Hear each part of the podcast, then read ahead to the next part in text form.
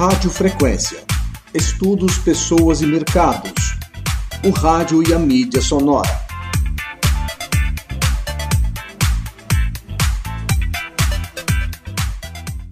Olá, seja bem-vindo, seja bem-vinda. Hoje nós vamos fazer um programa diferente do Rádio Frequência, esse programa que traz informações sobre rádio e mídia sonora para você. Nós acompanhamos uma das mesas do 5 Simpósio Nacional do Rádio, que ocorreu aqui em São Paulo de forma remota. Esse que é um simpósio que ocorre a cada dois anos, realizado pelo Grupo de Pesquisa em Rádio e Mídia Sonora da Intercom. Dentro desse espaço, nós tivemos a participação da professora Marisandra Rutilli, que coordenou a mesa, e dos jornalistas e radialistas Ciro Grotz, Carlos Guimarães e também do Bruno Balacó. Os três são profissionais de rádio e também do Rádio Jornalismo Esportivo. Vamos acompanhar a abertura com a professora Marisandra Rutilli e as discussões que são muito interessantes. Está na hora da gente apresentar o nosso time. Então, eu sou, para quem não me conhece, é, sou Marisandra Rutilli, sou professora e doutora em comunicação, é, sou docente aqui na UEPG, na Estadual de Ponta Grossa,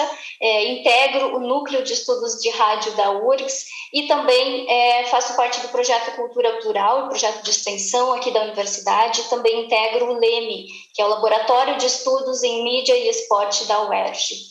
É, nossos principais convidados de hoje, nosso time principal, a gente tem três nomes escalados, que é o Bruno Balacó, o Carlos Guimarães e também o Ciro Guedes.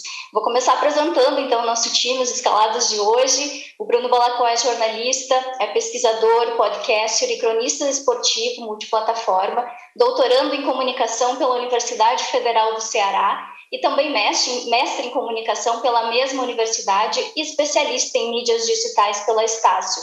É, pesquisa rádio jornalismo esportivo e podcast, integra os grupos de pesquisas da Praxis da Universidade Federal do Ceará, e também o núcleo de estudos de rádio da URGS é também membro fundador da Rede Nordestina de Estudos em Mídia e Esporte, o RENEME, e atua como jornalista no grupo Cidade de Comunicação de Fortaleza, sendo um dos responsáveis pela produção de conteúdo da plataforma de esportes Camisa 8.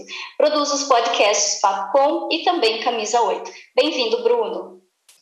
Boa tarde, Marisandra. Boa tarde a todos. Que alegria estar aqui nessa mesa, nesse painel sobre rádio esportivo ao lado de tantas pessoas queridas e ao lado desse trio aí, mais do que especial, de, de três grandes companheiros de, de, jornada, de caminhada no Rádio Esportivo, viu, Mário? Obrigado pelo convite, obrigado, Daniel e todos da organização.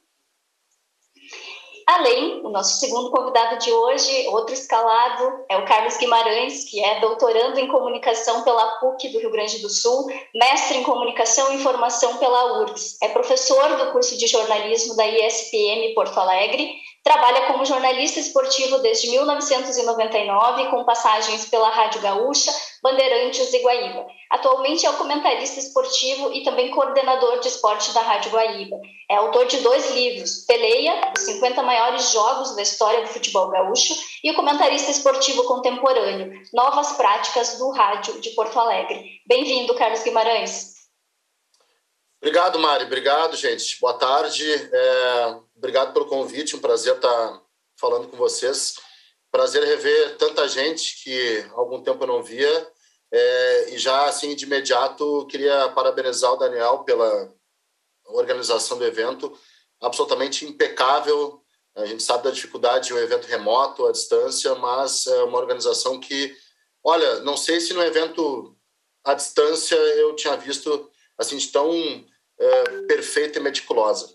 É, parabéns ao Daniel, aos organizadores e é, que seja uma grande tarde de conversas com os colegas aí. Por fim, nosso último jogador de hoje é o Ciro Guedes, que é doutor do programa de pós-graduação em comunicação da PUC do Rio Grande do Sul, jornalista formado pela Unicinos, atuou pelas Rádio Guaíba e Grenal como repórter e narrador esportivo. Foi professor nas disciplinas de rádio jornalismo da Faculdade IELUSC e é autor do livro As Vozes do Gol, Histórias da Narração de Futebol no Rádio em Porto Alegre. Ciro, bem-vindo, é um prazer ter você com a gente aqui. Tudo bem, Marisandra? Boa tarde para ti. Especial aí para o Bruno, para o Carlos, para os demais participantes também deste evento. Quero fazer um agradecimento especial ao professor Daniel pelo convite. Estou lisonjeado de estar aqui presente com vocês e Espero que tenhamos uma tarde frutífera de, de discussões, né? Muito interessantes aí a respeito do esporte, da atualidade, enfim, de muitas coisas. Valeu. Maravilha, então. Então, depois disso, vamos para o jogo. O nosso jogo de hoje é falar a respeito aí da plataformização da cobertura do rádio em tempos de streaming e também podcast. É, e para a gente começar, é importante a gente pensar qual é o significado dessa expressão, por que, que a gente usa e por que, que a gente fala da plataformização. É, bem rapidinho, o conceito ele foi então é de autoria, na verdade, do Thomas Boyle, do David Niborg e também do Van Dijk. E ele vai, eles falam, definem esse conceito de plataformização como a penetração de infraestruturas, processos econômicos e estruturas governamentais das plataformas digitais em diferentes setores econômicos e esferas da vida. É também, ela também envolve a reorganização de práticas e imaginários culturais em torno dessas plataformas. Então, ou seja, é esse domínio das plataformas digitais nos diferentes aspectos da nossa vida. Isso é a base dessa plataformização da conversa de hoje. E quando a gente fala também de rádio e esporte, é importante a gente considerar outros conceitos e aqui passando rapidamente por, pela ideia de rádio expandido, né, cunhado aí pelo professor Marcelo Kistniewski, que é essa ideia de que hoje a gente vive um rádio que se estende para outras plataformas.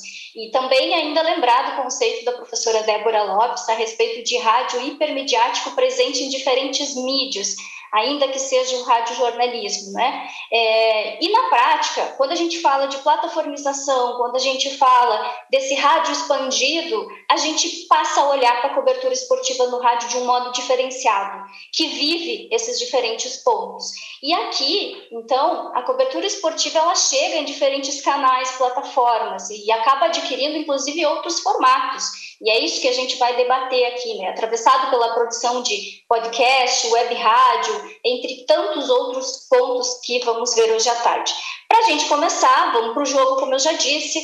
É, vamos começar com o Bruno Balacó. Bruno, é, que cenário é esse que as transmissões é, esportivas ou as coberturas estão inseridas hoje? Que exemplos a gente tem aí da realidade? Mário, eu acho que o ponto inicial, né, para a gente começar esse pontapé da partida, é a gente entender que essa era que a gente chama de plataformização, ela começou a atuar no rádio, especialmente no rádio esportivo, entre 2015 e 2016, né? Foi o ano em que as principais plataformas de mídia, como o Facebook, YouTube, o Twitter, lançaram seus recursos de live, ou seja, possibilitando transmissões é, ao vivo dentro dessas plataformas, né? O, o Twitter lançou o Periscope, depois o, o Facebook lançou sua ferramenta de live, na sequência o YouTube também passou a realizar transmissões ao vivo, Instagram, através desses recursos que a gente ainda vê muito hoje das lives no Instagram, né? E stories, enfim. Essas plataformas, é, esses recursos começaram a ser utilizados em 2015 e meses depois elas se popularizaram e foram incorporadas, foram abraçadas pelos grandes veículos de comunicação. É, os grandes players de mídia passaram a abraçar esse formato, realizando transmissões e as rádios acompanharam essa tendência, investindo justamente na prática, nesse novo momento do rádio expandido, já que o professor Marcelo fala desse rádio que extrapola o AM/FM, que já é, é, era um conceito prático, digamos, desde o surgimento das web rádios, mas com essa transmissão ao vivo, que permite não só a transmissão em vídeo, de imagem, de uma série de recursos sonoros e parasonoros, mas também dessa interação que vai existir ali por meio desses chats que cada uma dessas plataformas possui, o YouTube, você está transmitindo, tem um chat ali ao lado para interagir em tempo real, o Facebook também, o Twitter e o Instagram.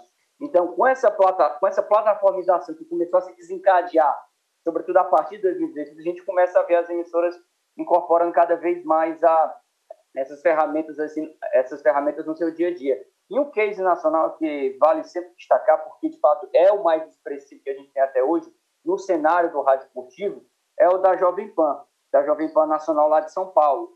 É a Jovem Pan que sempre teve uma tradição muito forte no esporte e a partir do seu canal no YouTube conseguiu já nos primeiros meses e, de 2016 para cá tem números realmente impressionantes. Eu peço até licença a vocês aqui um minuto para mostrar algumas imagens, né? não estava previsto assim uma apresentação teórica, mas apenas algumas ilustrações para a gente ter um pouco da, da força desse, dessa plataformização. Eu vou pedir só que a Mari me confirme se já estiver na tela. Já está aparecendo, né, Mari? Sim. Pronto, é só para mostrar esse case da Rádio Jovem Pan, o, no canal Rádio Jovem Pan, é o canal Jovem Pan Esporte. E hoje, ele, desde 2016 para cá, eles conseguem números impressionantes. Recentemente, eles bateram a marca de um bilhão de visualizações, já está muito além disso. E atualmente eles contam com 3 milhões é, e 180 mil inscritos no canal, e é muito forte. E o eixo de cobertura que eles fazem lá é muito baseado no modelo de transmissão de programas esportivos de rádio, que são espelhados aí para o YouTube com imagens, com essa série de recursos é, no estúdio, né, onde, onde hoje eles transmitem lá em São Paulo esse formato da Panflix, né, esse modelo semelhante ao Netflix, trazido agora para essas muitas plataformas. E lá eles transmitem não só os programas esportivos, como nessa imagem aqui a, abaixo, aqui com os microfones, toda aquela plástica inicial do rádio, mas um pouco daquela plástica também da TV, e as transmissões de jogos, já que esses são os dois grandes pilares da cobertura esportiva, né? Os programas esportivos e as transmissões de jogos de futebol, principalmente. E eles conseguem nessas transmissões, aqui são exemplos recentes, esse aqui no caso do jogo de ontem, do Deportivo Cali do Corinthians, números bastante expressivos quando a gente pensa na, na audiência. E aqui alguns exemplos dos resultados, por exemplo, que esse canal, que eu trago como exemplo de, de case né, dentro do rádio esportivo, que é o da Jovem Pan, que são números bastante expressivos de alcance é, de visualizações que eles têm com essas transmissões de jogos. Né? Ontem, por exemplo, o jogo do Tadieres com o Flamengo é, gerou mais de 631 mil visualizações. Eles tentam, e eles mantêm, de certa forma, um pouco essa média. Sempre acima de 100, 150, alguns jogos 300, 400 mil. Então, isso realmente chama muito a atenção como essas emissoras de rádio, utilizando essa, esse rádio expandir essas transmissões aí via redes sociais, sobretudo o YouTube e o Facebook. O Facebook também é utilizado como, muito forte como uma plataforma para esse tipo de transmissão, conseguem esses resultados. E, ao mesmo tempo que eles movimentam uma, uma forte, digamos, alcance nacional, mundial, também movimentam interação muito forte do chat, até que o futebol, como sabem, é, é, algo que desperta muito debate, muita troca de mensagens e, e, aquela interação rola ali o tempo inteiro à medida que o jogo vai se desenvolvendo, aquela jornada esportiva vai acontecendo. E aí eu exemplifico aqui com dois exemplos locais, falando também de, um novo momento que a gente vive hoje na plataformização, que é a plataformização junto com esse momento de, de cross-mídia e transmídia do rádio esportivo, trazendo para vocês duas experiências locais aqui do estado do Ceará, de onde eu estou falando, estou aqui de Fortaleza, que são experiências lá do grupo, grupo, o, grupo de comunicação Povo e lá do Sistema Verdes Mares de Comunicação, e hoje eles conseguem é, fazer produtos que são espelhados não só do rádio para o YouTube, mas também para a TV. São é, essas duas experiências aqui do programa Esporte do Povo e do programa Jogada, que tem a primeira edição à tarde e a segunda edição à noite, eles fazem esse modelo que vai para três mídias, três players diferentes, assim, né? Vai para o rádio, é, é, é, a base dele ainda é o sonoro, a transmissão no rádio, a transmissão ao mesmo tempo ali ocorrendo via YouTube e para a TV também. No caso do Esporte Povo, da Rádio Povo CBN, é transmitido no canal FDR, né, que é um canal de TV aberta lá da, do Grupo de Comunicação Povo. E no caso aqui da, do programa Jogada, que tem essas duas edições, ele é espelhado ao mesmo tempo para a rádio, para o YouTube e também para a TV diário. Essa mudança, inclusive, é bem recente, é coisa de três, quatro meses atrás, onde eles é, abriram mão, de certa forma, daquele modelo da TV diária, que era uma TV regional, né, TV aberta em Fortaleza, e que tinha uma programação assim, com cara de TV o tempo inteiro e utilizaram, é, adaptaram o estúdio de rádio, colocando um pouco, inspirado certamente nesse modelo da, da Jovem Pan, lá de São Paulo, e fizeram, aproveitando as imagens que iam para a TV, indo também para o rádio. E assim, são modelos interessantes porque, ao mesmo tempo, fica esse dilema, né, que gera um debate à parte, se isso seria uma experiência cross-mídia, se apenas a replicação ali do, do, do modelo do rádio indo para a TV e, e, e para a internet sem nenhuma, nenhum elemento a mais, assim, digamos assim, para acrescentar, ou se é, de fato, uma experiência transmídia, que, de fato, oferece recursos diferentes e complementares em cada uma dessas mídias, rádio, TV e internet. Então, são esses exemplos que eu queria mencionar aqui, o da Jovem Pan e dessas emissoras locais. Lá no Grupo Cidade, é, onde eu trabalho, existem também transmissões dos programas de rádio é, esportivos e também dos jogos de futebol pelo, pelo YouTube, mas apenas rádio e YouTube não tem ainda esse link com a TV. A TV, no caso, o Grupo Cidade também conta com a, a TV Cidade, que é um canal de TV aberto aqui para todo o estado do Ceará. Então, inicialmente, a fala é essa, para para mostrar um pouco sobre esse momento que as emissoras vivem, pegando o case da Jovem Pan e também um pouco aqui da minha realidade de Fortaleza. Mário. É, obrigada, Bruno. É importante a gente considerar que quando a gente fala sobre essa plataformização das coberturas esportivas, é, há um outro aspecto que é a questão da regionalização. É, o, que é, o que é uma realidade lá no Ceará pode ser uma realidade diferente no Rio Grande do Sul, no norte do país. É, então, para isso, também gostaria de ouvir aí o Carlos Guimarães e o Ciro a respeito é, desses outros exemplos e, e, do que vocês observam em relação a isso, sobre o uso de podcast ou sobre essas atuações no YouTube mesmo, como canal, além da transmissão da cobertura no dial.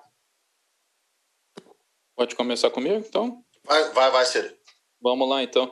É, até para fazer aqui uma lembrança, uma nostalgia para os amigos radiofônicos, é, eu tenho a tendência de é, discorrer demais e até me perder nos assuntos e daqui a pouco eu posso ficar até amanhã falando, né? Então, o que, que eu fiz? Qual é que foi a minha estratégia, professor Ferrareto? Eu utilizei a velha lauda de rádio, né, que é bastante útil, não sei se tem gente que usa hoje em dia ainda, mas é um negócio que funciona e muito. Então, eu vou trazer uma série de observações aqui para vocês agora, tá? É, principalmente em relação ao Rio Grande do Sul, que é a minha realidade, né? E, e, também levando em consideração que o meu objeto é a narração esportiva radiofônica, né? O meu principal objeto de pesquisa é a narração de rádio. Uh, no mestrado, eu me dediquei a recuperar a história da locução em Porto Alegre, certo? Nesse trabalho surgiu o conceito que evoluiria para a denominada linha do tempo de narração, que mais adiante foi adaptada à linha de tempo de rádio brasileiro, elaborada depois pelo Ferrareto. Então, fiz ali uma adaptação. Nessa linha que divide a história da narração do país, mais adiante em três períodos eh, distintos, dos desbravadores que formam aqueles que eram os aventureiros, né, entre meados dos anos 1920 e final dos anos eh, 50, nós temos ali os paradigmáticos entre uh, anos 60 e meados dos 90, que alcançaram aquele chamado ápice técnico né, e estilístico da narração, e os contemporâneos, que eu considero que é o período vigente da narração esportiva. Agora, minhas considerações a respeito da questão da atualidade, tá certo? Uh, eu poderia abrir, Marisandra e amigos, aqui o trabalho citando autores fundamentais, por exemplo, como McLuhan, como Jenkins, né? Mas para essa oportunidade eu preferi fazer diferente. Eu estou fazendo e gostaria de fazer referência ao autor chamado Valério Brito, tá? Porque é muito interessante, né? É, entre aspas, um autor doméstico. Ele trouxe uma visão que eu acho que é fundamental ainda hoje em dia do que ocorreria no rádio, justamente, né? Nesse panorama de atualidade.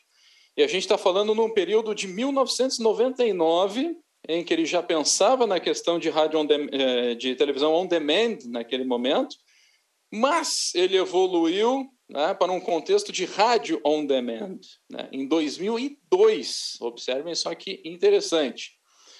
É, hoje denominado pelo nosso querido professor Ferrareto de rádio on demand também, né? aliás, acrescentado por ele. Né?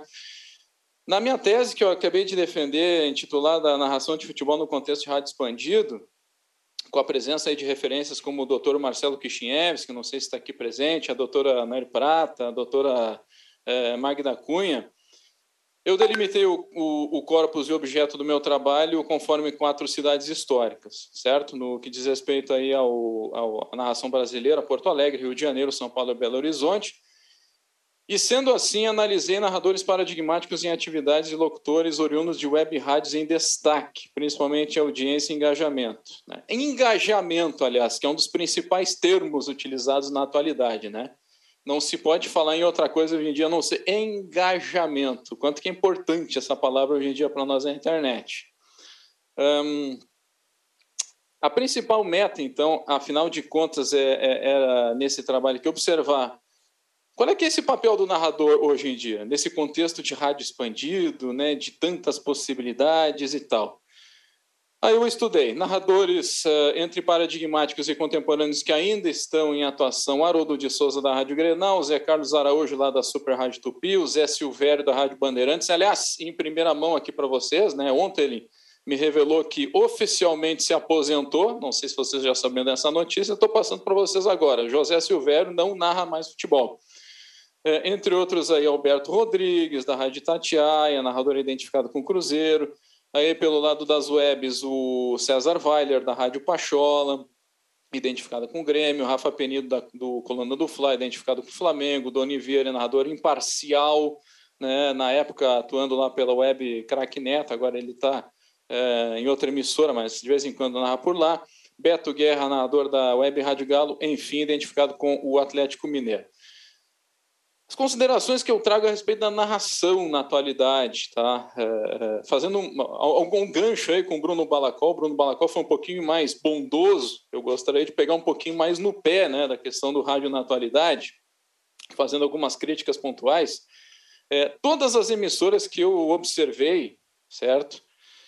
Elas estão, né, todo mundo sabe, estão mergulhadas aí nesse universo de rádio expandido, no qual as equipes técnicas aprimoraram, por exemplo, o uso de softwares específicos para transmissão via plataformas, YouTube, Facebook, etc. e tal, né, é, através aí de programas, por exemplo, como o OBS Studio, não sei se vocês têm conhecimento disso, mas é o, é o programa mais habitual hoje, que é gratuito, muito fácil de usar, e o VMix, que é parecido, mas com alguns recursos aí que pagando tu pode acrescentar. O que, que eu percebi nesse trabalho aí de análise da narração? É, as web rádios, meus amigos, é, é, é, um negócio que chama atenção. É, me parece que elas estão muito mais aptas hoje a explorar os recursos para sonoros como gráficos, imagens, vídeos. E os narradores dessas webs é, a impressão que se dá é que eles estão mais preparados hoje para interagir com os públicos ouvintes e espectadores do que os locutores tradicionais, como Zé Carlos Araújo, como Haroldo de Souza, etc. e tal. E apesar de inseridos nesse novo ambiente, eu notei que esses narradores paradigmáticos que ainda estão em atuação, eles continuam transmitindo como se estivesse irradiando para um público hertziano. Quer dizer, está lá o Zé Carlos Araújo na câmera, narrando como se fosse só para o rádio hertziano, quando ele poderia aproveitar, alô amigos, estamos aqui para vocês, né, etc e tal, e não fazem isso. Por que, que não fazem isso? É uma pergunta que eu me faço. Com exceção da Rádio Tatiaia, tá? É, aí somando a emissora que o, que o Balacó citou, né? Vem realizando, por exemplo, altos investimentos em tecnologia, distribuição de câmeras em diversos cantos pelo estádio, né? Tu tem uma câmera no Alberto Rodrigues, tu tem uma câmera no repórter, tu tem uma câmera na torcida e tal e tal e tal. Mas o gozado de tudo isso é que o Alberto Rodrigues, né, que é uma identidade do rádio brasileiro hoje, ele narra como se estivesse narrando para o rádio hertziano só. Que coisa curiosa, né? Parece que não está integrado nesse meio, assim como os demais. Outro exemplo aqui que eu trago para vocês, o Haroldo de Souza. Tá? Ele disse o seguinte na tese: ele só narra no meio de rádio expandido, na frente da câmera, porque ele é obrigado pela Rádio Grenal a fazer. Ele detesta narrar com câmera na frente dele.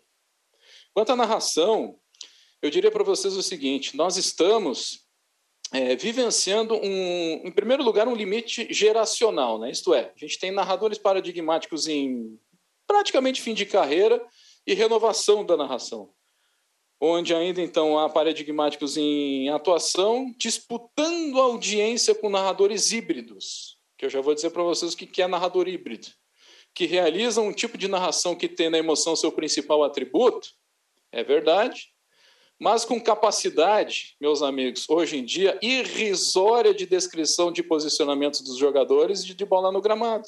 Esses são os narradores híbridos, que cada vez mais vão ganhando espaço. Eu chamo de narrador de web, que seria uma terceira via, uma nova via. Não é nem narrador de rádio, nem narrador de TV. A verdade é o seguinte, que de maneira geral, o rádio, aí é a minha opinião, está passando por um grave momento de crise, onde cada vez mais não se reconhece mais identidades das emissoras. A Rádio Grenal, por exemplo, aqui em Porto Alegre, toda hora muda a sua equipe, com exceção do Haroldo de Souza, que é uma figura caricata. Mas há um rodízio gigante de gente, toda hora. Parece um rodízio de pizza a Rádio Grenal. Toda hora tem um profissional diferente, a gente não sabe mais onde é que a gente está. E isso não só na emissora gaúcha.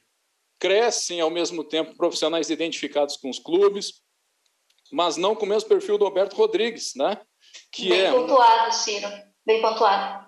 Só... Que é um narrador, que é um narrador identificado com o Cruzeiro, mas é respeitado pela torcida do Atlético. Hoje em dia, o que eu tenho percebido, inúmeros profissionais, donos de canais de YouTube, chamado de YouTubers, muitas vezes viralizando informações, até mesmo inverídicas, com a preocupação em aumentar o seu número de seguidores, de mais preocupação com tal de infotenimento, com polêmicas vazias, em detrimento ao jornalismo, que seria o mais importante, e que pouco, na minha opinião, e que pouco estão acrescentando para a evolução do radiojornalismo. A função da narração típica, pela análise que eu fiz, ou a raiz, como a gente conhece, ela está em extinção, meus amigos. Ainda que surjam narradores jovens com essa proposta né, de uma narração, como, por exemplo, o Pedro Martelli, da Band, que é um cara jovem, né, que surgiu na, na web Cracknet e faz uma narração raiz, mas são pouquíssimos. E como destaca, mais uma vez aqui eu vou parafrasear o professor Ferrareto, nossa referência, a época dos vozeirões todo mundo aqui sabe que já foi, né? Já não é mais uma tônica na atualidade, claro, devido ao, ao avanço da tecnologia, da qualidade, da captação dos microfones, etc. Porém, o preparo, na minha opinião, dos novos profissionais é cada vez mais precário o que leva à margem de problemas gravíssimos, como equívocos na apuração jornalística, na qualidade das transmissões, dos narradores que enxergam mal aquilo que está acontecendo. E a linguagem? E a linguagem? O português. Outro cada... ponto para a gente abordar aqui, né, Ciro? Só, não sei se você tem algo, desculpa te cortar, mas a gente precisa ainda ouvir o Guimarães. Não, tranquilo. Só, só para encerrar, é para não perder o raciocínio, tá, Maria? Por gentileza. E o português, cada vez mais empobrecido, sem recursos. E o pior, dando margem à crítica dos ouvintes, que hoje participam de forma direta. Tu toma pau nas redes sociais fácil hoje. Acabou o tempo de mentir que a bola passou raspando a trave, por exemplo. E outra, né? E outra. São poucos os narradores que se preocupam em pronunciar corretamente termos estrangeiros, pegando como, por exemplo, Goetz, né? Goethe, eu já vi vários, vários, vários narradores falando errado. Errado, o que é uma vergonha.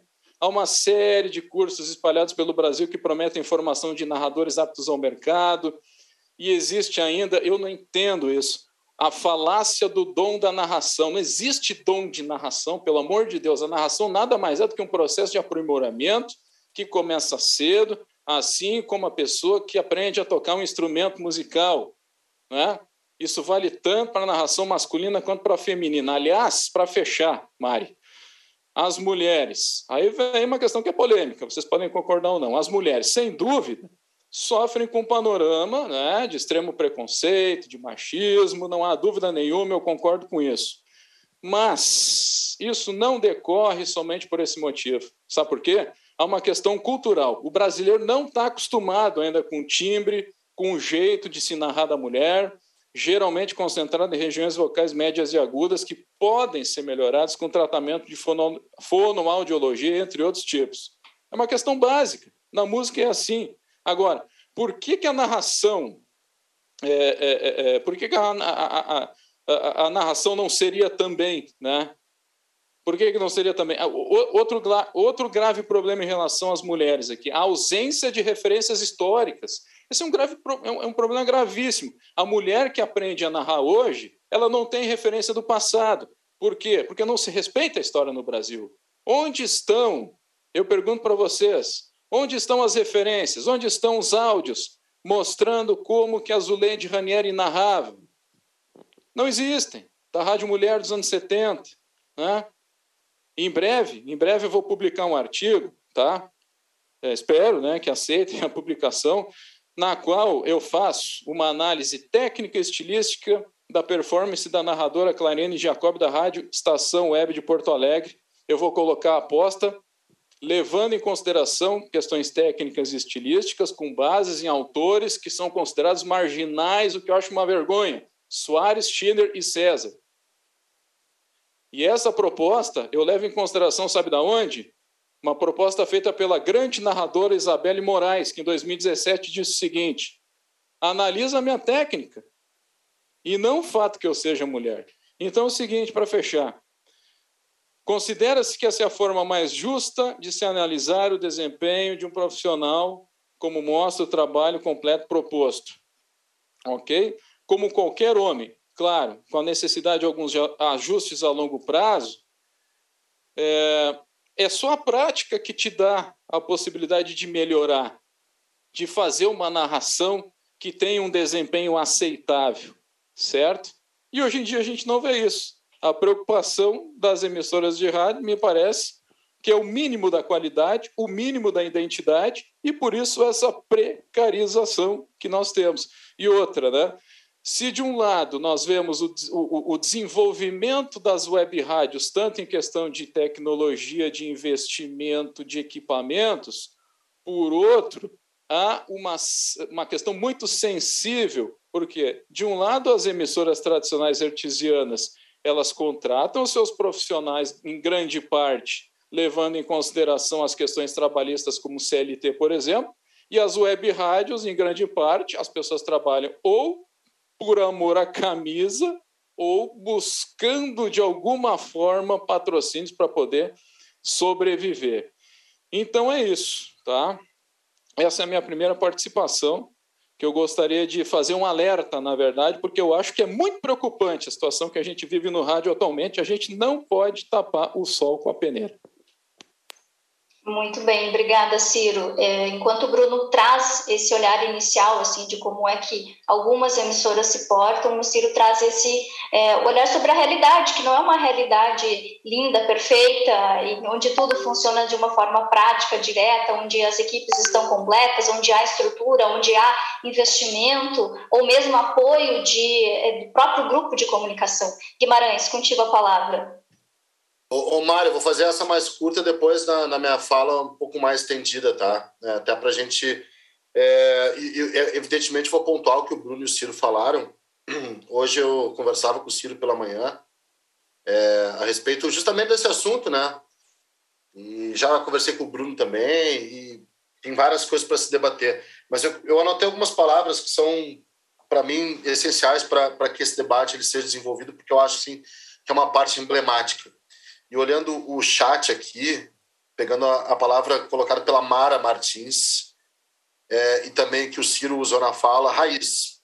É, eu tô numa fase que estou estudando performance, meu, minha apresentação é, à tarde vai ser sobre performance jornalística em podcast.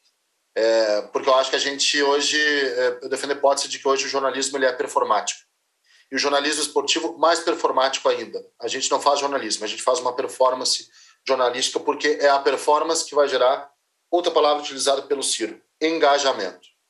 Isso que foi colocado é, pelo Ciro sobre esse novo momento, eu acho que nada mais é do que uma tradução do espírito que a gente tem nas redes sociais, que é esse espírito do, de, do espetáculo, né? É menos jornalismo, mais espetáculo. É menos jornalismo, é mais performance.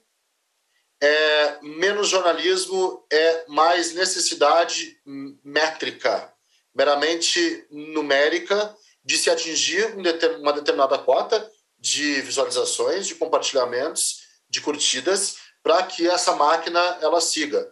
É, esse novo espírito ele dá conta de quantificar nosso trabalho e não de qualificar o nosso trabalho.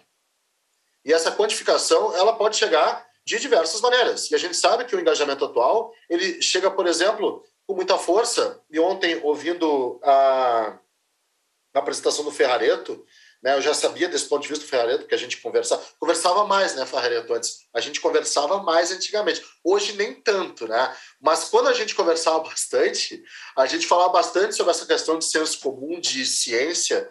E também é uma tradução é, do que é o nosso tempo. O rádio não vai escapar disso. O rádio não vai escapar dessa coisa performática que toma conta das redes sociais. Vou dar um exemplo para vocês, tá? Eu estou fazendo um trabalho com uma turma do ensino médio eh, aqui no interior do Rio Grande do Sul. Eu perguntei para eles ontem, uma turma de 25 alunos em média, mais ou menos.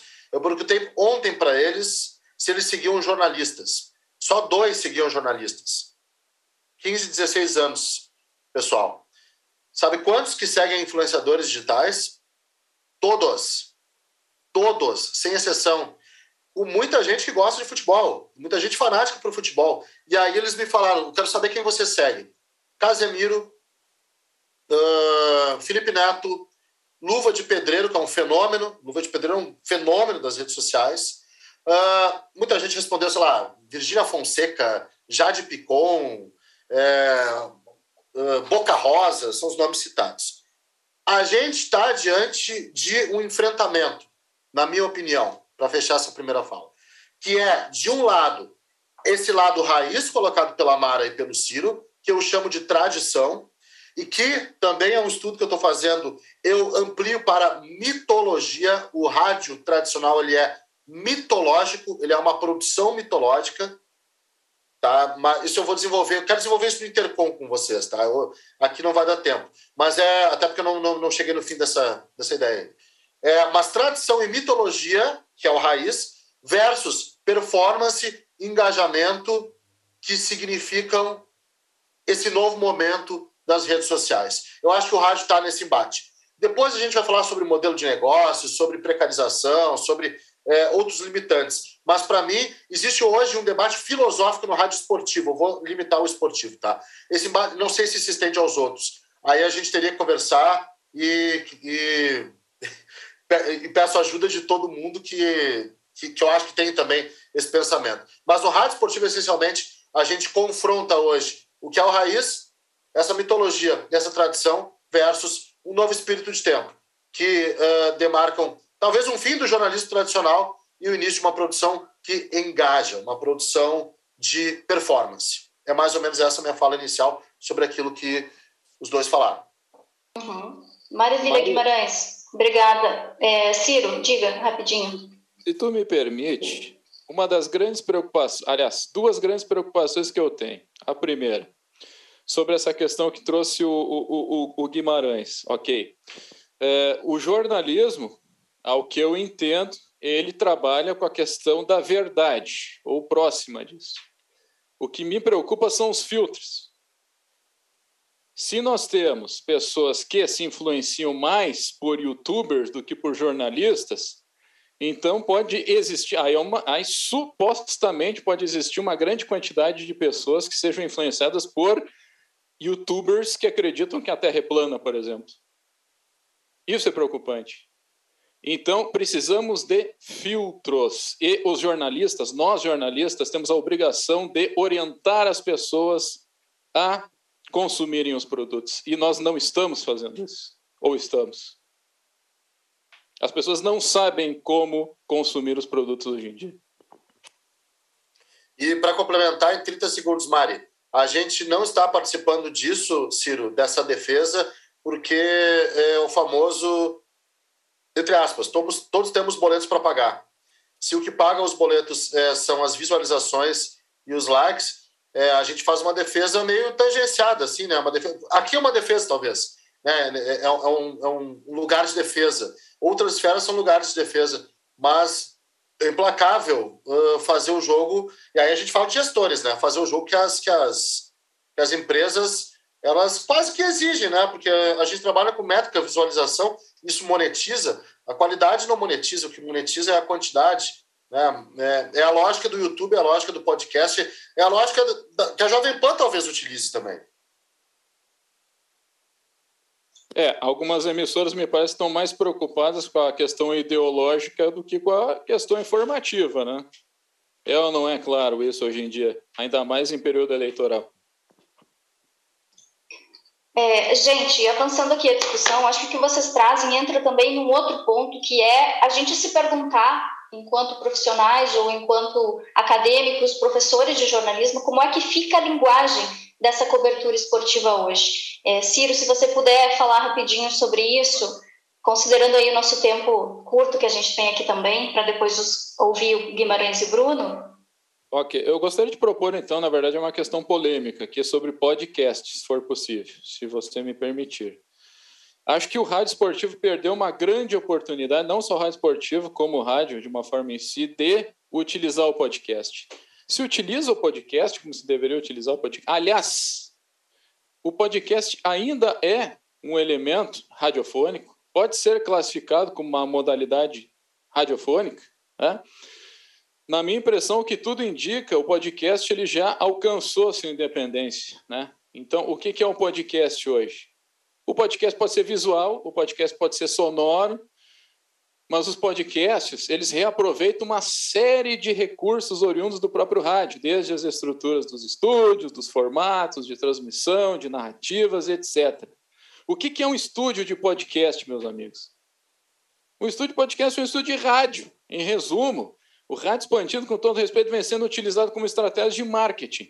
Então, o rádio perdeu uma grande chance e agora não tem mais tempo né, de utilizar o podcast como uma ferramenta. O que fazer? Só correr atrás do tempo para tentar recuperar. É, ok. Bruno, enquanto o Guimarães organiza a eliminação dele lá, a respeito dessa questão da linguagem, que linguagem a gente tem hoje se a gente considerar esse ambiente de plataforma é, de uma cobertura esportiva? Não é mais só aquela tradicional? Como tu percebe isso? é a nova linguagem, né? A linguagem muito adaptada hoje às plataformas digitais e, e essa fala que foi mencionada pelo, pelo Guima, ela fala muito sobre esse novo momento, né? Dos influenciadores. E, de fato, se a gente pensar hoje no grande fenômeno da mídia esportiva, é, que envolve a narração de um lugar de alguém que não se preparou em nenhum momento da vida, digamos assim, trabalhou tecnicamente, como o Ciro fala, ele fez uma analogia perfeita do do instrumento, né, de, assim, de, é o que você vai aprimorando ao longo da vida para executar. E foi o caso do Casimiro, né, que foi alçado aí no, no, no último ano para cá, digamos assim, nos últimos 12 meses. Ele, ele tá, é, tem o seu canal no YouTube, que é poderosíssimo, na Twitch também, que é outra plataforma poderosíssima para transmitir jogos. Hoje, os grandes jogos, pelo menos um jogo de cada rodada de, de competição importante é transmitido, liberado o Casimiro com imagem, com a narração dele, que é um novo modelo de narração, né? Não é mais aquela narração descritiva que a gente conhece, clássica do rádio, que de certa forma é, é um pouco parecido com a da TV, só que com menos, um pouco menos de detalhes, claro, o Ciro domina bem essa parte, mas é aquela narração é, mais em cima do, do comentário, da, da zoação, da brincadeira, daquele que ele está vendo, do que da, de, de falar do que de fato está acontecendo no jogo, quem está jogando bem, quem está jogando mal. E a gente viu também, no caso Aí, expandindo um pouco mais no rádio esportivo, mais para o jornalismo esportivo agora, é o fenômeno da, do, do Thiago Leifert. A gente falou agora há pouco desse fenômeno dos youtubers, mas também tem esse, esse fenômeno da Leifertização, que é uma, uma expressão utilizada pelo Zico Kifuri, outro grande jornalista esportivo, desse lado mais brincalhão, né, de, de humor levado para as transmissões, do infotenimento que o Ciro também falou. O Thiago Leifert, que a gente sabe, é, começou a carreira na Globo como repórter, depois um apresentador respeitável no esporte, depois foi para o entretenimento, The Voice, Big Brother, saiu da Globo e agora está investindo nesse mercado de streaming, né? Fazendo narrações. Quem diria, eu, posso ter, eu tenho certeza que não passava pelos sonhos do, do Thiago Leifert, talvez da infância dele, ser narrador de futebol. Trabalhar com jornalismo esportivo, com certeza. Mas ser narrador, não. Mas hoje ele também exerce esse, esse esse trabalho. E é uma linguagem completamente diferente dos narradores de rádio, de TV. É aquela coisa mais de rir, de brincar. Olha aí, aquela coisa. Uma coisa completamente voltada para a internet. Tá? Para mim, a nova claro. linguagem de narração esportiva hoje é a tendência que isso aconteça é, é, é o bate-papo de bar. Sim. Isso vai virar transmissão esportiva. O, bate-papo de boteco. O, o Leifert, né? vai virar bate-papo de boteca. O cara tomando uma cerveja, reclamando do time, e quando sai gol, o cara grita gol e deu. Essa, essa é a tendência da transmissão esportiva daqui para frente. Está acabando a narração tradicional. Agora, só fazendo um parênteses agora para passar a bola para o Guima, já voltando um pouco na sua questão também, Mário, sobre essa questão da linguagem, o Ciro mencionou que você tem um caso muito forte no Rio Grande do Sul da Rádio Grenal, né? Para quem não sabe, uma rádio voltada 100% para a cobertura dos dois principais clubes aí do Sul, é, que é o Grêmio e o Inter, né? o Grêmio, que é o clássico também, o clássico Grenal. Aqui no Ceará e também no Nordeste, como todo, não tem essa. talvez o caso da Grenal seja o único do país. Mas aqui as emissoras de rádio, elas, elas fidelizaram, de certa forma, acostumaram um determinado narrador a narrar só o jogo de um time de futebol, como se ele fosse o narrador daquela torcida. Então, já no caso aqui do estado do Ceará, tem o Ceará Esporte Clube, o clube que tem é, um, alguns narradores que só. Cada emissora tem o seu narrador para narrar só os jogos do Ceará, e como cada emissora também tem seu narrador para narrar os jogos do Fortaleza, e criam essa identidade.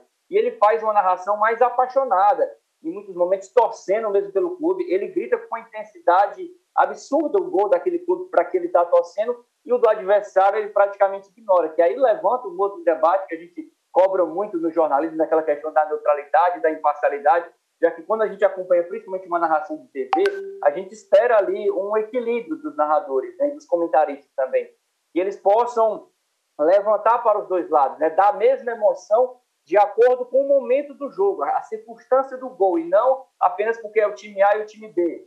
É, ignorando, por exemplo, um gol do título aos 49 do time adversário, no caso, eu sou um narrador do, é, que estou narrando para o Ceará, e o adversário, por exemplo, é o São Paulo. O São Paulo faz o gol do título aos, aos 49 do segundo tempo, eu vou praticamente ignorar aquele gol, gol do São Paulo, e não vou dar a emoção que a gente espera de uma narração de futebol.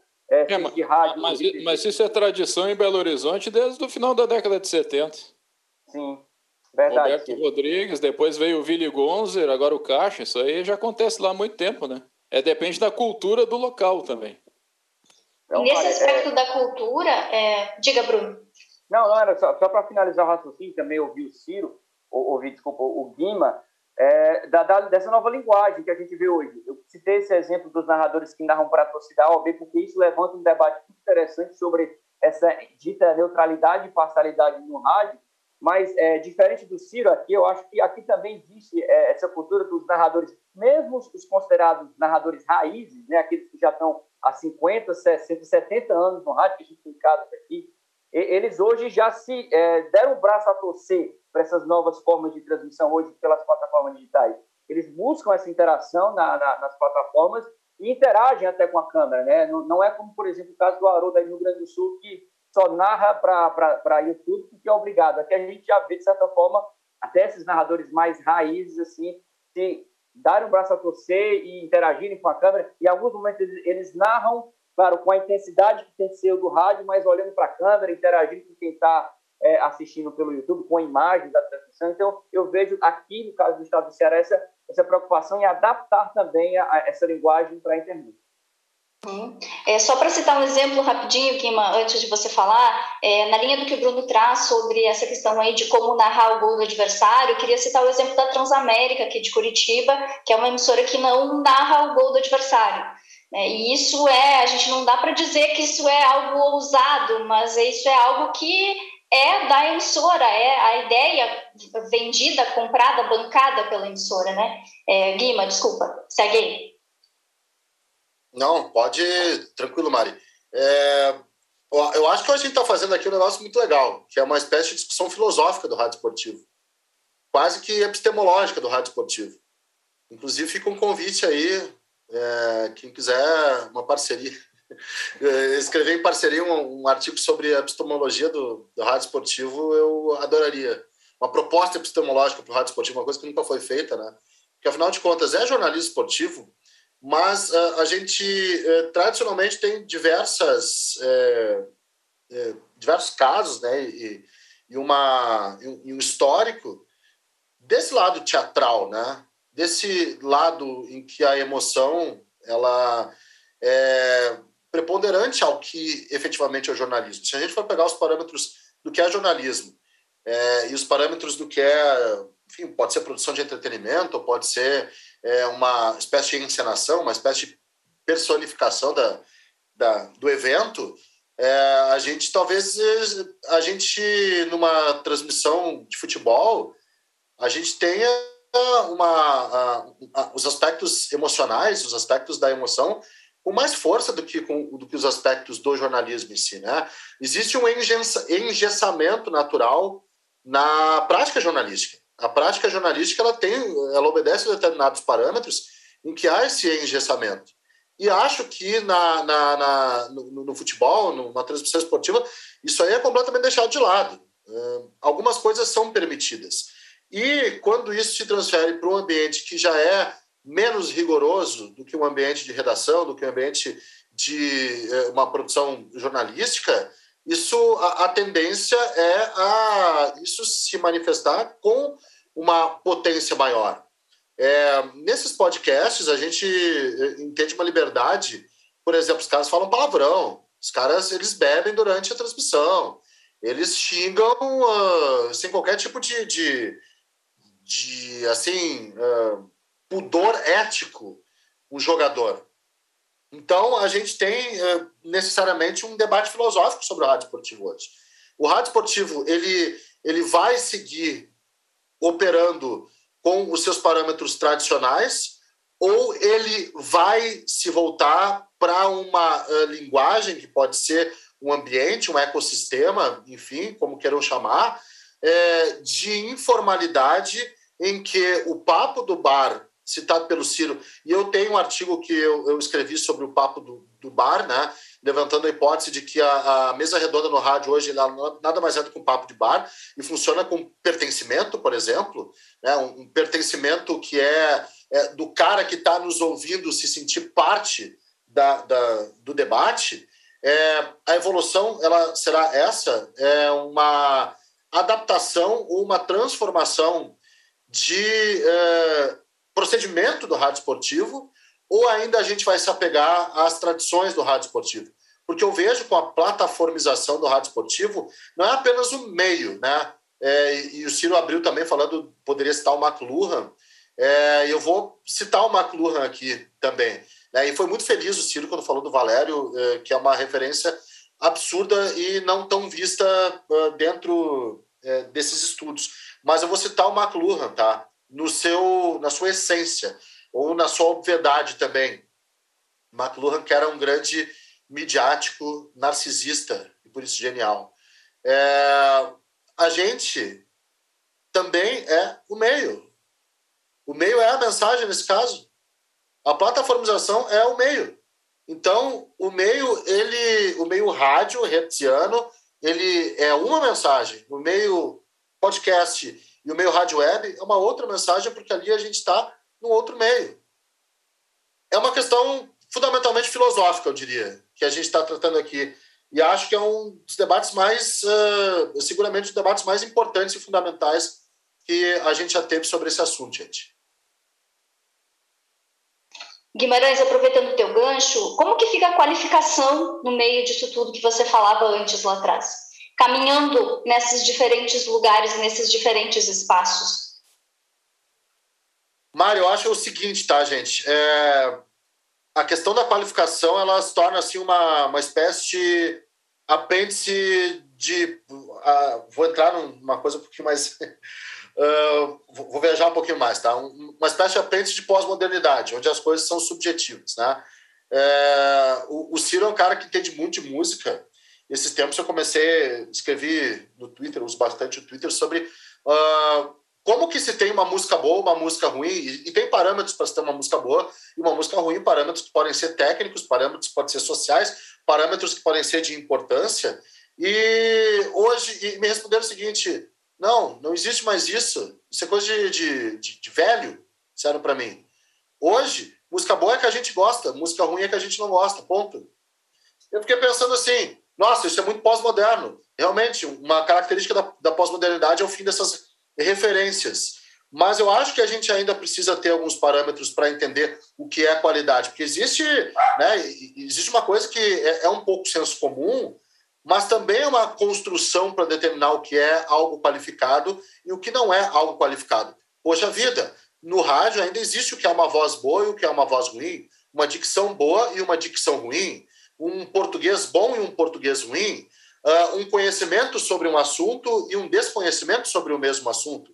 A gente ainda precisa preservar esses parâmetros para que a gente chegue a essa condição de qualidade, porque senão vai segmentar absolutamente tudo, inclusive a qualidade. Eu vou fazer um canal onde simplesmente eu vou ficar tomando cerveja o tempo todo, falando o que eu quiser, né?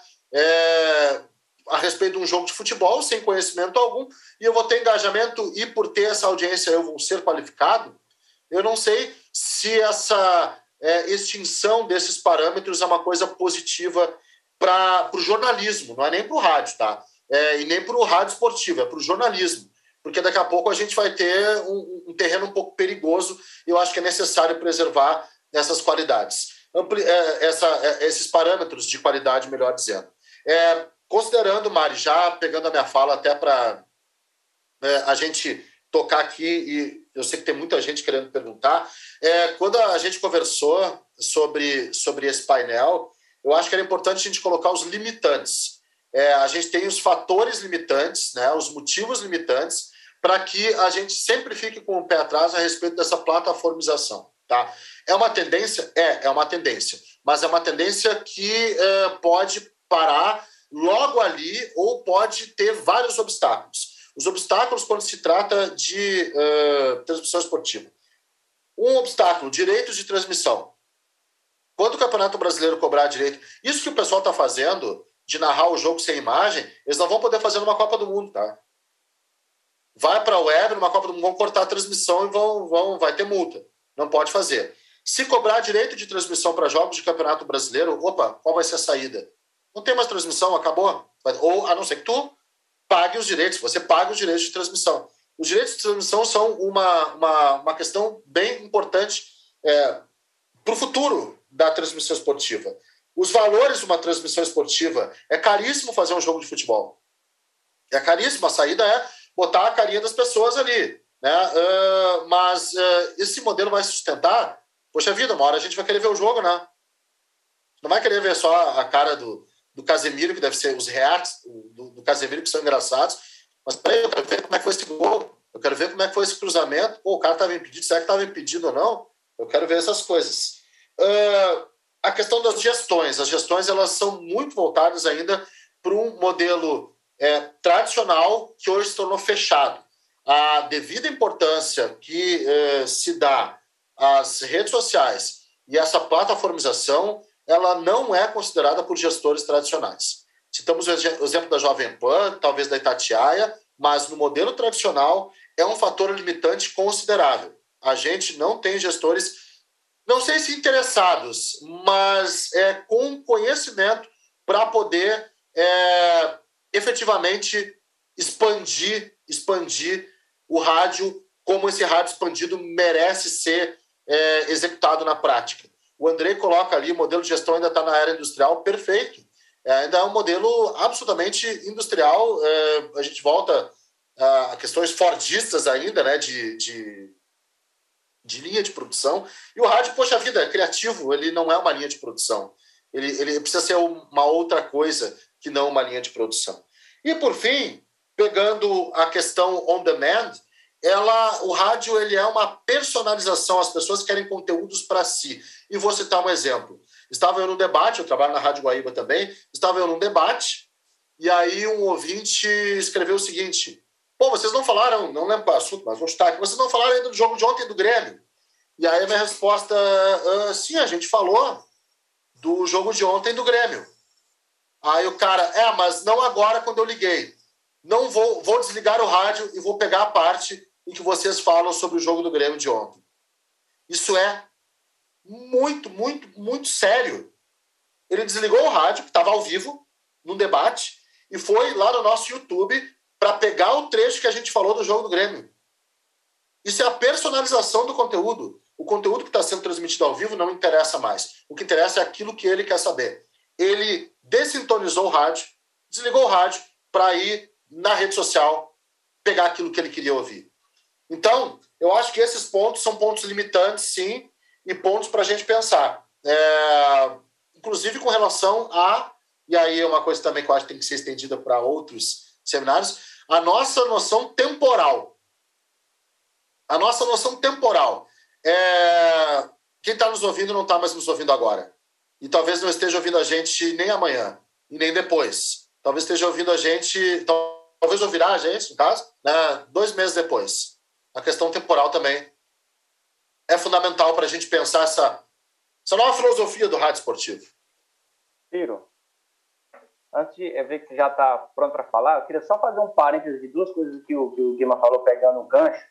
É, primeiro, quando você fala dessa questão do on-demand no rádio esportivo, no jornalismo esportivo, a gente precisa lembrar também, quando a gente pensa num programa esportivo, que fala basicamente ali de futebol, que ele tem um momento para falar do clube A, do clube B, do clube C, que é um modelo que é seguido pelas emissoras de TV e o rádio também acompanha isso. No caso do Rio Grande do Sul, tem um momento para falar do Grêmio, tem um momento para falar do Inter, aqui no estado do Ceará tem um momento para falar do Ceará e um momento do Fortaleza.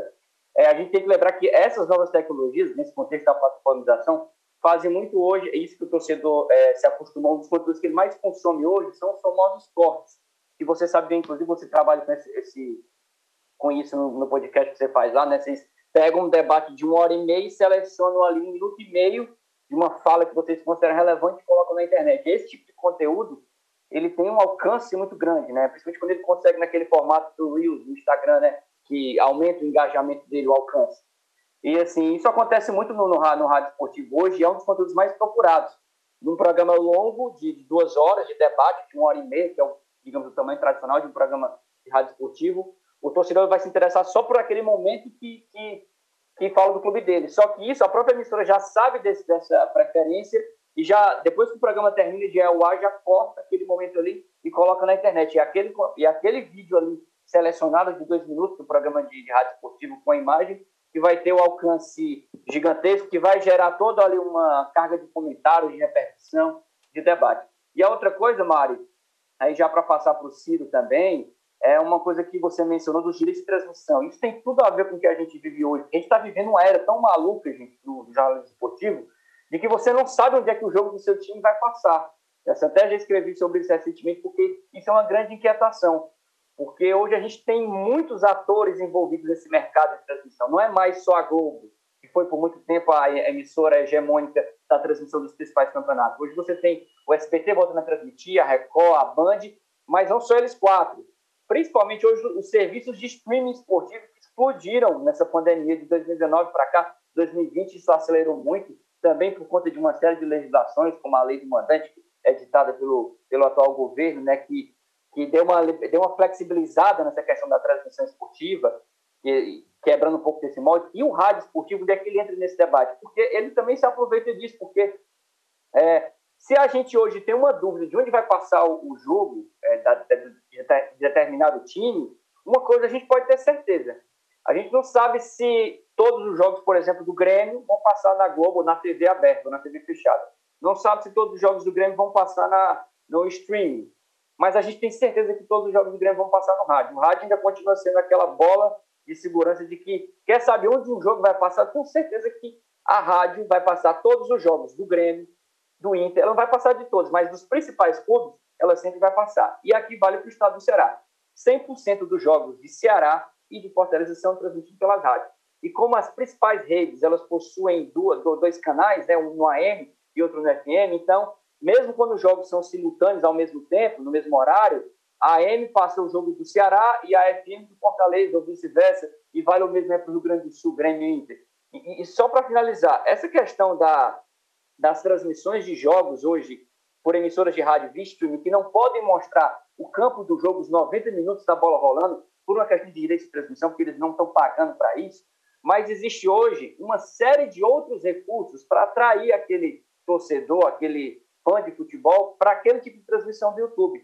Não apenas exclusivamente a cara ali do, do narrador, as reações dele durante o jogo, e aí entra muito num, num, num conceito que o Guimarães discute, que é a performance, né? porque de fato alguns narradores fazem performance no momento do gol, até porque eles gostam de valorizar esse momento do gol e que é depois divulgado de forma personalizada na internet, uma forma como ele gritou o gol de determinado time. Mas é, da, dos vários recursos que hoje as emissoras de rádio tentam é, fazer nessas transmissões via internet. Você pode fazer pré-jogo, porque nada impede você de mostrar tudo o que acontece no jogo enquanto a bola rolar. Então, se eu abro a, a transmissão uma hora antes do jogo começar, eu posso mostrar o campo, posso mostrar o movimento de torcida, posso mostrar o repórter na beira do campo, tudo isso é permitido, até o momento que a bola rola. Aí já não pode mais, porque aí entra na questão dos direitos de imagem. Então você pode fazer numa transmissão de rádio, espelhada para a internet com imagem, todo um pré-jogo, com várias imagens ali de vídeo, de estúdio, de tudo. Pode fazer o intervalo do jogo, os 15 minutos ali de intervalo, dá para fazer tudo isso com imagem, o pós-jogo. Você insere reportagens, links, chama a participação de repórter que está em casa. Então, são uma série de recursos, digamos, atrativos de uma, de uma jornada esportiva de uma emissora de rádio, utilizando esses recursos parasonoros aí do, do rádio expandido, que o Marcelo tanto fala. Além dos recursos gráficos que ficam ali na tela, informações, você passa notícia no rodapé, você tem as escalações dos times, tem placar, aparecem imagens ali na tela, ou seja, são muitos recursos que acabam transformando essas, essas transmissões de rádio para a internet atrativas e, e faz com que ela seja uma excelente opção para aquele torcedor que não tem acesso muitas vezes ao jogo do time dele e só passa no, no canal de streaming pago e só passa numa, numa TV por assinatura que ele não tem acesso porque ele não pode pagar. E a internet, entre aspas, é gratuita, porque ali com celular, com internet ali, você, é, é, sem um grande investimento, consegue assistir um jogo inteiro ali pelo, pelo YouTube, pelo Facebook. Então, acho que isso é um elemento importante quando a gente fala desse, dessa exploração que hoje que o rádio faz dessas transmissões que vão para as redes sociais. Maravilha, Bruno. É, gente, Ciro, só rapidinho antes de você falar, só gostaria de é, é, esclarecer que a gente vai ter um tempinho, ainda que rápido, para algumas perguntas de vocês, que eu já vi que tem várias por aqui. Não esquecemos das perguntas do público, muito pelo contrário, a ideia é que vocês participem também, sensacional que vocês participem.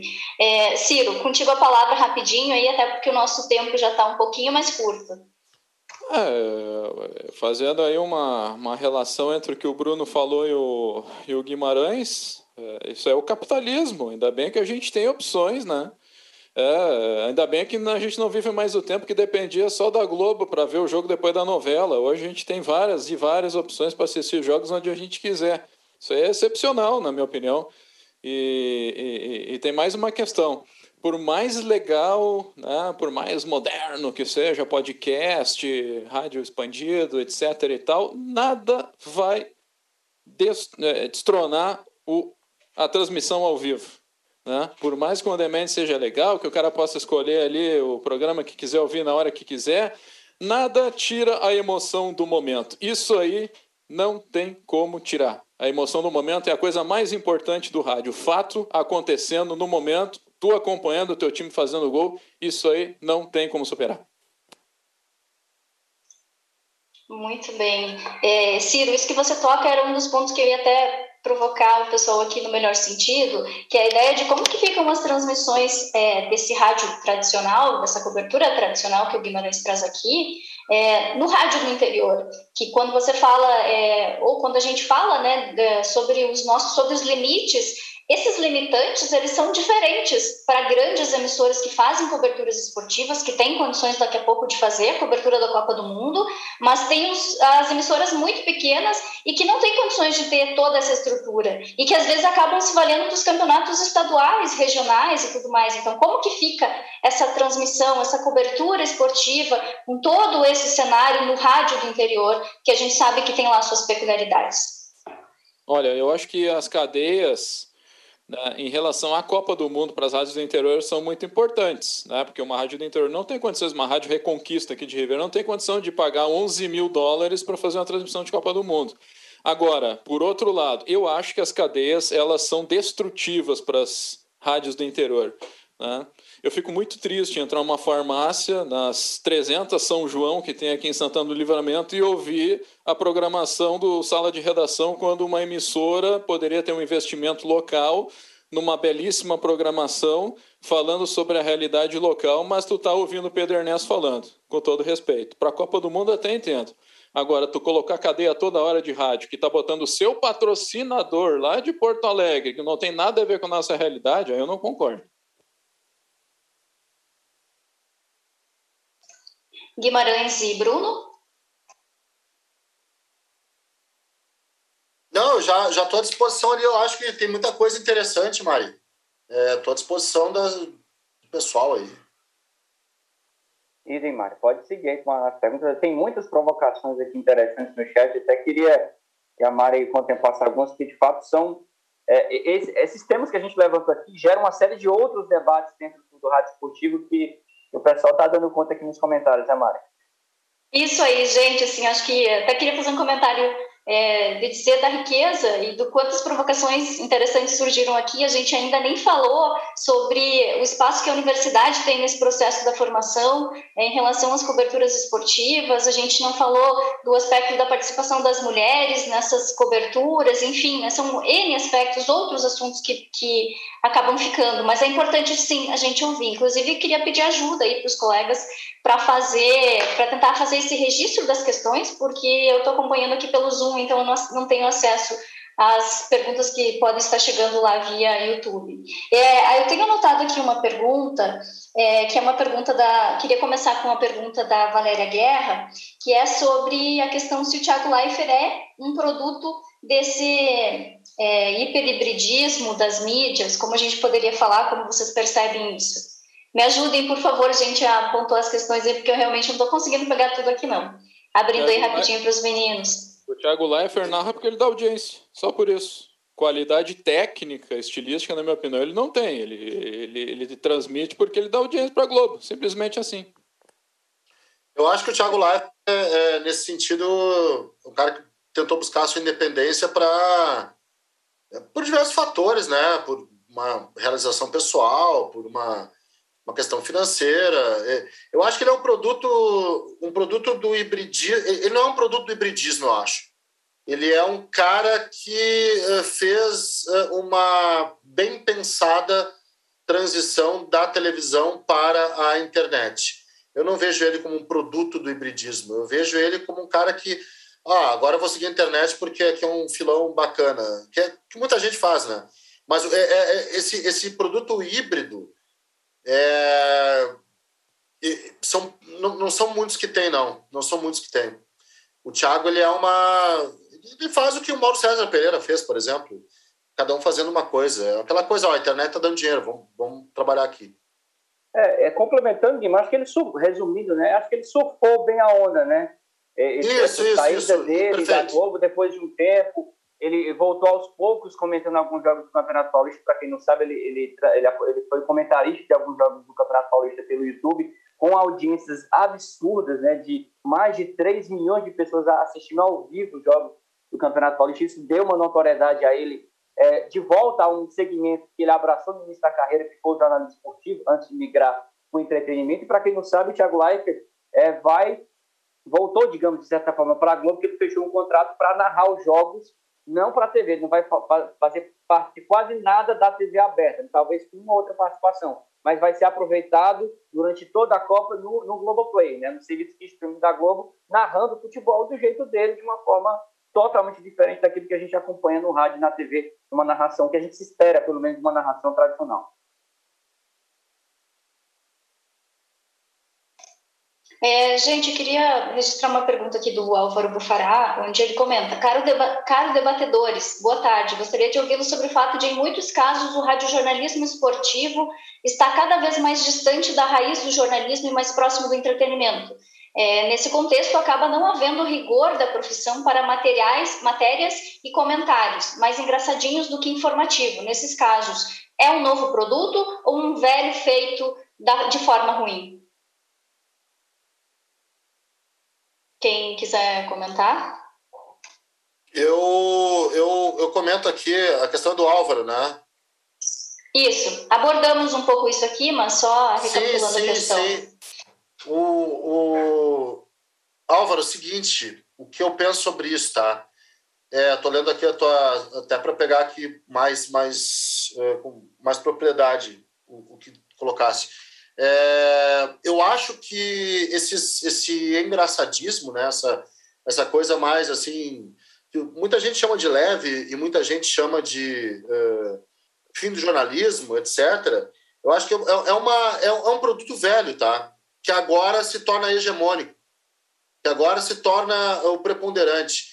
Eu, a, a, minha pesquisa não é a minha pesquisa de doutorado não é em rádio, tá? É, minha, meu objeto é a revista Placar. Então eu estou aqui de placar e lendo bastante a placar. Esse conteúdo ele existe desde os anos 70, 1970, dentro da placar, por exemplo, com uh, questões de humor, é, manchetes bem apelativas e textos que eram bem assim, ó, se, se eu fosse um, um, um treinador seleção brasileira e lesse aquele texto como eles escreviam, os treinadores de seleção brasileira na época, pô, eu ia, ia processar, sabe? Não havia processo na época. E é tudo para fazer piada. E faziam piada com aparência de jogador, com jeito de jogador, é, com os leitores, né? É, era direto isso. Eu, eu, e tinha também espaço, isso mudou um pouquinho com a entrada do Juca Kfouri na placar, é bem verdade, onde ficou com um caráter mais jornalístico. Mas se pegar a placar pré-Juca Kfouri, a placar dos anos 70, ela é, é, é absurdo o que acontece. Né? É, a, a, informação ela é revestida com a graça e às vezes não tinha tanta graça assim. Eu vejo que é um velho produto feito de forma, é, não sei se ruim, mas de forma, pegando o que o André falou, de forma industrial, Álvaro. Acho que essa é a resposta que eu tinha para te dar. É um velho produto sendo feito de forma industrial. Por quê? Porque a rede social ela precisa de conteúdo, conteúdo, conteúdo, conteúdo, todo dia, todo dia, toda hora. Like, compartilhamento, story. Então, é uma forma industrial de produção. Engajamento. Engajamento, engajamento, like. E vamos lá, porque eu tenho não sei quantos seguidores e eu sou um sucesso porque eu tenho não sei quantos seguidores. E é a utilização desse conteúdo dentro das redes, Ciro. É, é, é, agora, pensando em tudo isso que a gente falou, eu chego à conclusão do seguinte, que a gente é, é, tem assim a tendência, né, ele fazendo uma metáfora a questão da música, né, a gente tem muita tendência em cair na questão do gosto. Esse é o perigo. O gosto é subjetivo. Então a gente tem que pensar no contexto. Qual é que é o contexto de hoje? Por isso que se diz que é tão importante a gente levar em consideração aquilo que o público quer e o público está cada vez mais participativo. Aí eu lembro, por exemplo, da Recuero, né, que ela traz essa questão da conversação em rede. Eu acho que está aí o segredo. Aí está o segredo. Primeiro, antes da gente produzir alguma coisa, independente do que for, a gente tem que descobrir o que o público quer. Acho que está aí o segredo da coisa. Para se sobreviver no rádio hoje em dia. Ah, o público quer uma narração mais engraçada? É, isso vai dar retorno financeiro? Beleza. Né? Uhum. Daqui a pouco não é a narração raiz que a pessoa quer mais, que as pessoas querem mais. É isso que elas querem, elas querem o Thiago Leifert narrando. Né? Então, acho que o, o, o sucesso financeiro das empresas de comunicação passa muito em entender o que o público quer hoje em dia, porque a rede social permite isso, meus amigos. E ah, só para concluir opa, rapidinho, uma, uma, é, 10 segundos aqui, tá? Também estou anotando um monte de coisa que eu, eu vou tendo ideia aqui quero escrever sobre tudo. E óbvio que eu não vou conseguir, mas vamos lá, tá? Eu acho que a cobertura esportiva tem também uma tendência de stand-upização da jornada esportiva. Stand-upização significa o número de stand-up dentro de uma transmissão esportiva. E principalmente podcast e principalmente, Bruno, em numa plataforma chamada Twitch. Não é Twitter, Isso, é Aqui consagrou o Casemiro, né? Aqui consagrou o Casemiro. No YouTube. É a stand-upização. O Twitch é o cara vê um jogo e, e tem que as reações do cara vendo esse jogo. Isso aí nada mais é do que a stand-upização da cobertura esportiva. Isso aí para o futuro, gente. É, é, Mari, pegando o gancho, é, agora já trazendo as perguntas, estou vendo aqui algumas questões no chat. Eu queria puxar duas aqui, para aproveitar esse tempo também para as interações. Por favor, por favor. Antes, é, falar rapidamente sobre um ponto que você falou que não daria tempo para a gente falar, mas que vale citar aqui cases interessantes quando você fala de, da cobertura do rádio esportivo na universidade. A gente tem um exemplo muito legal aqui no Nordeste, vizinho aqui de Fortaleza, em Natal, que é a Universidade do Esporte, que é um projeto de extensão da UFRN, que é a Federal do Rio Grande do Norte, em que eles têm esse projeto de extensão só para estudantes de jornalismo, eles fazem cobertura esportiva no rádio o ano inteiro. É uma emissora, eles usam a rádio universitária lá de Natal para transmitir jogos de futebol, eles acompanham os principais clubes, eles concorrem lá.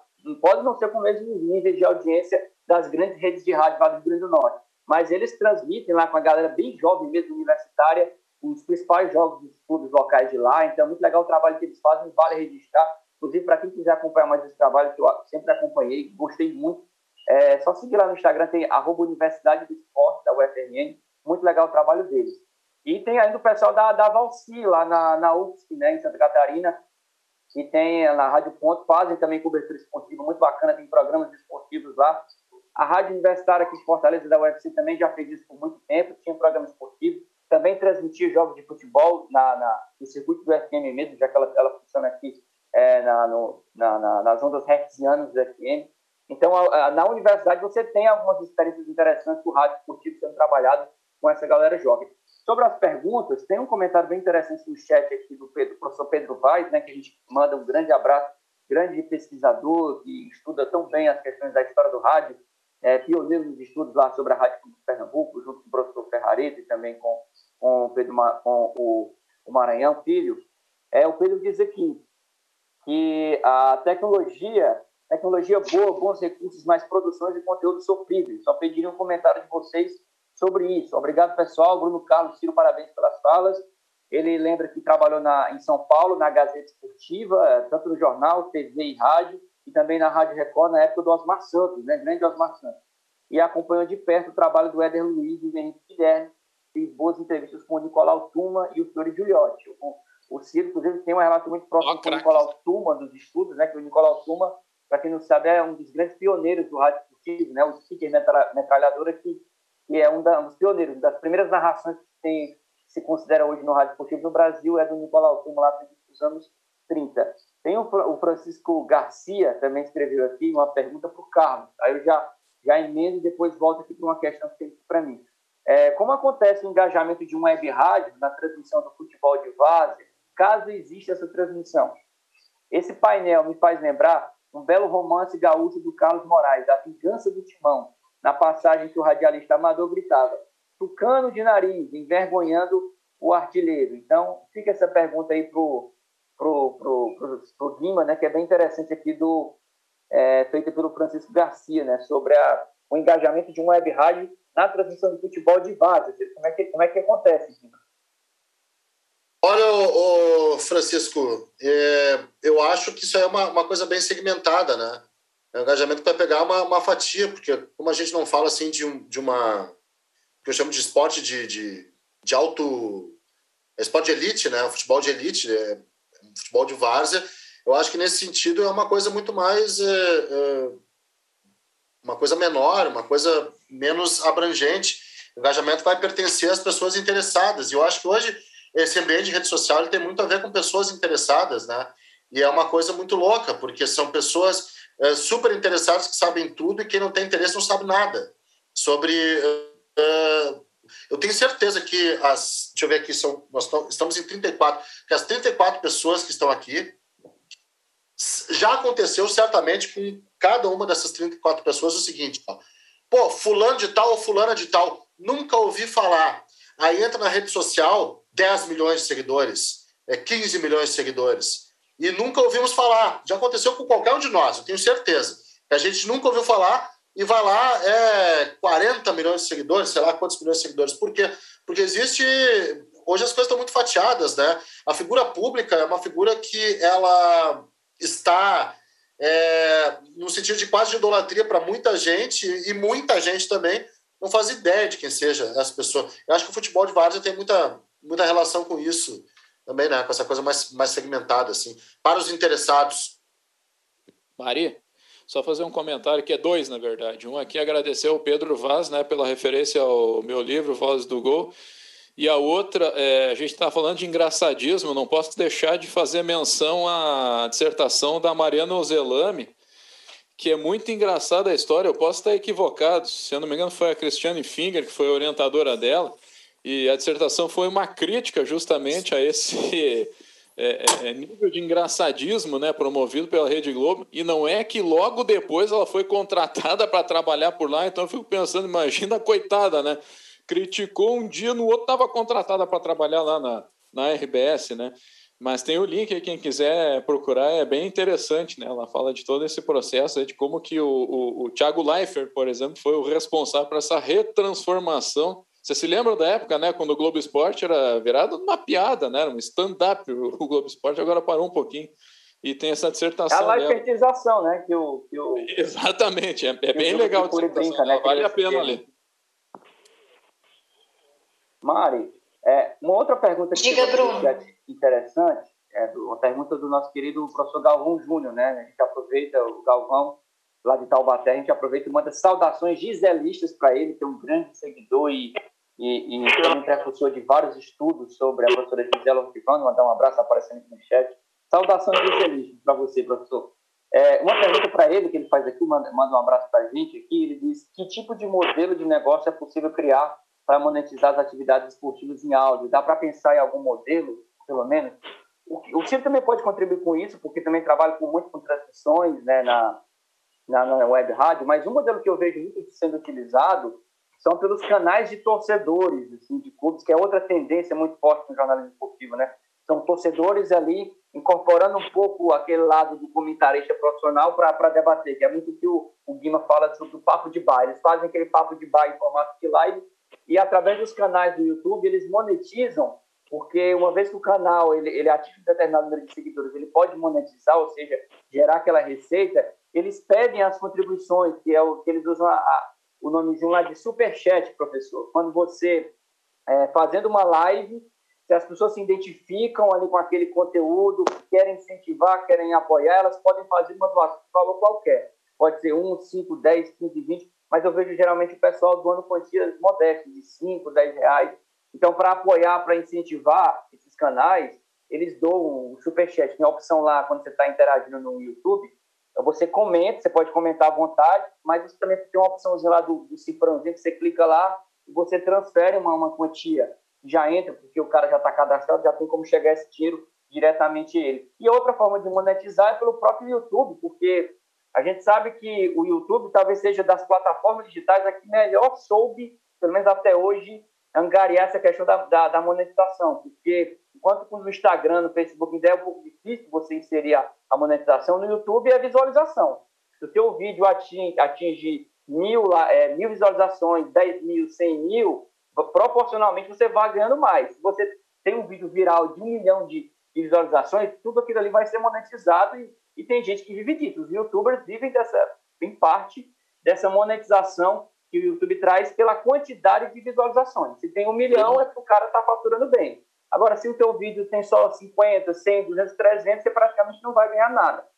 Mas, aqui, são modelos que o pessoal utiliza e o YouTube, sem dúvida nenhuma, é, o, é a principal plataforma para para se arrecadar. A Twitch também tem isso, um pouco disso, né? O Casimiro conseguiu ganhar muito dinheiro assim. Casimiro é fenômeno da mídia esportiva. Mas o YouTube, eu diria que até os pequenos produtores independentes fazem isso. Não, é, é, tu falando nisso, eu me lembrei agora que tem um case, né? A, a, uma das rádios que eu estudei, a Web Rádio Galo, eles têm uma proposta bem interessante. É, é, é, eles, eles juntam três canais como se fossem um, por exemplo. São três canais que transmitem o jogo do Atlético Mineiro. E aí, nesse somatório né, das visualizações e das monetizações, eles dividem esse retorno financeiro, que eu acho que também é uma saída, por exemplo, para tu ganhar um pouco mais de dinheiro, né? Nesse mundo aí da, da internet, que é eu acho que é um negócio legal, uma boa ideia. É, eu não sei exatamente como é que é o termo, é uma cooperativa, um trabalho cooperativo e, que eles fazem. E tem também agora um crescimento de algumas empresas entendendo que o patrocínio internet tem retorno.